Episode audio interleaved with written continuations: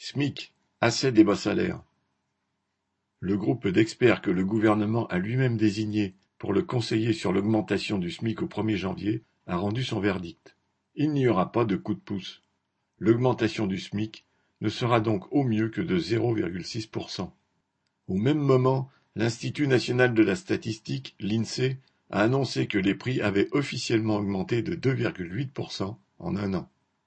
Les prix flambent comme cela n'est pas arrivé depuis bien des années, années pendant lesquelles il y a parfois eu quand même des coups de pouce au SMIC, dérisoires c'est vrai. Mais si là il n'y aura rien, c'est de la part d'un gouvernement un geste politique.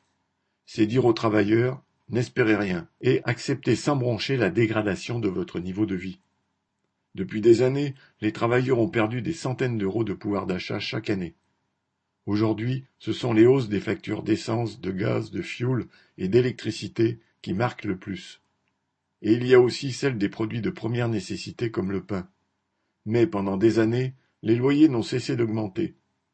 Le grand patronat, de son côté, continue d'augmenter les prix des produits et des services qu'il vend à la population et il empoche des bénéfices. Dans plusieurs entreprises, des grèves ont lieu pour réclamer des augmentations de salaire.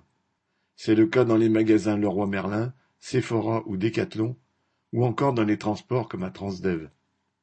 Il y a aussi de petits mouvements de quelques dizaines de travailleurs ici et là, dont la presse ne parle qu'exceptionnellement.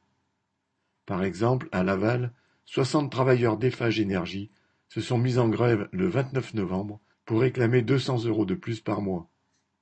Citation Eiffage fait des bénéfices énormes au profit des actionnaires mais les salariés n'en voient pas la couleur, dit un gréviste.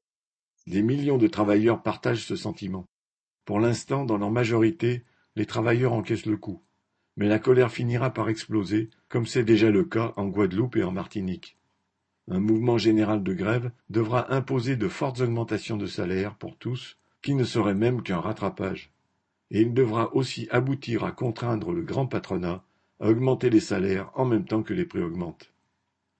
Pierre Royan